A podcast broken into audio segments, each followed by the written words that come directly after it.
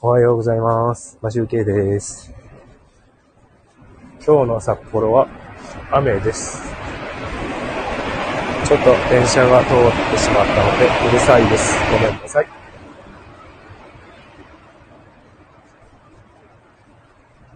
今日は雨がパラついて、今は小雨でパラついてるので、えっ、と、近所10分ぐらいだけお散歩したいと思います。札幌は雨で、えっ、と、気温は19度。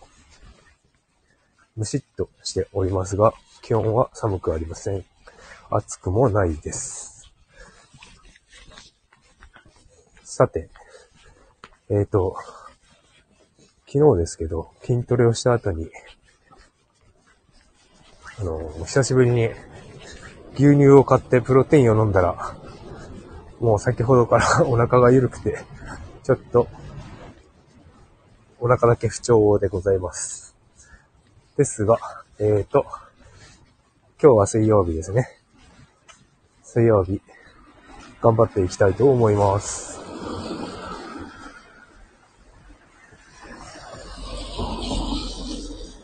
さて、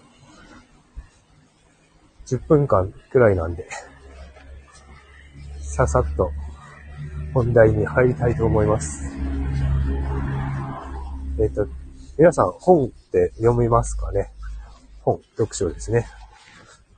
えっと、僕は昨日帰りに、札幌駅の中にある、駅の中？にある本屋さんに行ってきて、本を探してきたんですが、えっ、と、昨日ちょっとめぼしいものを見つけたんですけど、あ、きょあの、まだ読んでる本も、読んでない積んどくの家に、本が家にあると思って買わなかったんですけど、えっ、と、アマゾンを使って、カートに入れようとしたら、その本をですね、カートに入れようとしたらなんか、URL が無効と言われる、言われて、ページはあるけど、買えないみたいな、そんな状態になっておりました。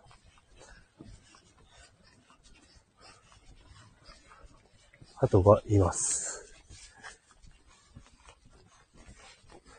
で、えっ、と、ちょっと本を読むときに皆さんどうやって本を探されてますかね僕一応ネットでなんか単純に2022年おすすめの本みたいな感じで探していろいろ感想を書いてる人がいるのでその中から面白そうなものを選んだりして買うのが一つと、あとは、あの、こういう、ラジオ番組とか、まあ、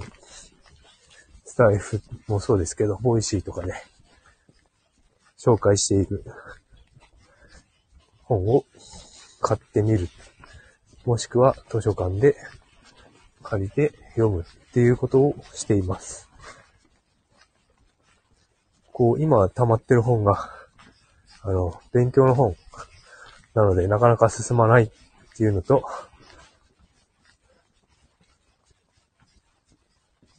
時間がなかなか作れないっていうので、ちょっと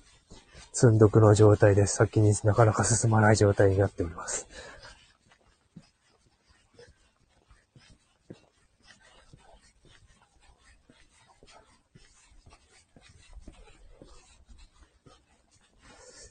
あの、簿記の、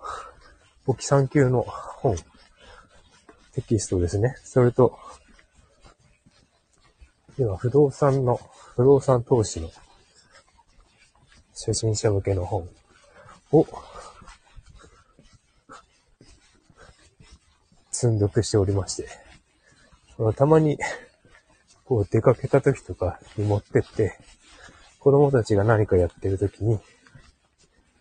あの、待ってる間読むとか、そういう感じで、先週、週末に、あれですね、あそこの、釣り輪のあった公園に行って、子供たちが砂遊びしてる間に、待ってる間に、そこで読んでおりました。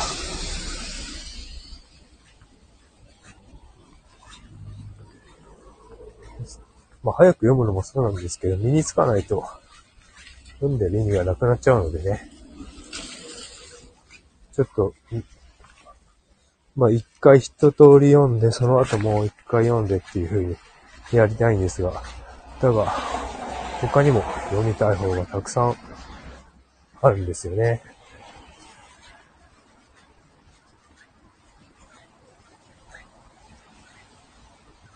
今、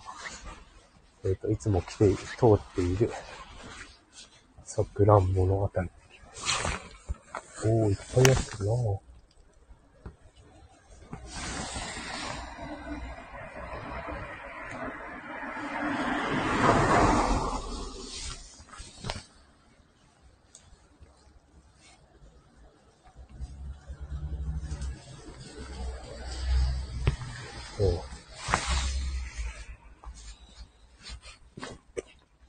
ちょっとずつ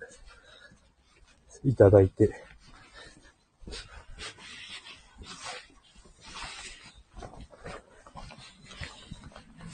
子供たちにあげようと思います。あ、腐ってる。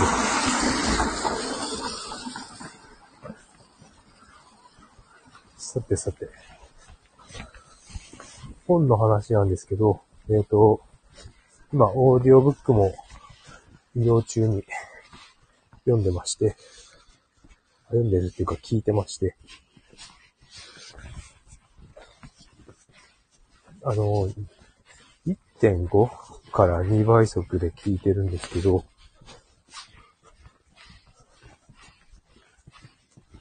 まあ、早くて進むのはいいんですが、覚えようと思ったところでなかなか覚えられない。まあ、付箋みたいのは貼るんですけど、そこでも、まあ先が長いということで、どんどん読み進、聞き、進めていかなければいけないので、なかなか、こう、思うように、アウトプット用に記録が取れておりません。まあ仕方ないんですが、もうちょっと速度を落として聞いてみようかなとも思うんですが、あ人間、あの、聞き取りやすい速度っていうのが、今の話している1倍速よりも、そうやってちょっと早めに進めたい人は、1.7倍速ぐらいがちょうどいいって聞きます。1.5倍速だと微妙に遅くて、1.7、1.2倍速 ?2 倍速だと速くて、ちょうどいいのは1.7倍速ぐらいがちょうどいいっていう風に聞きました。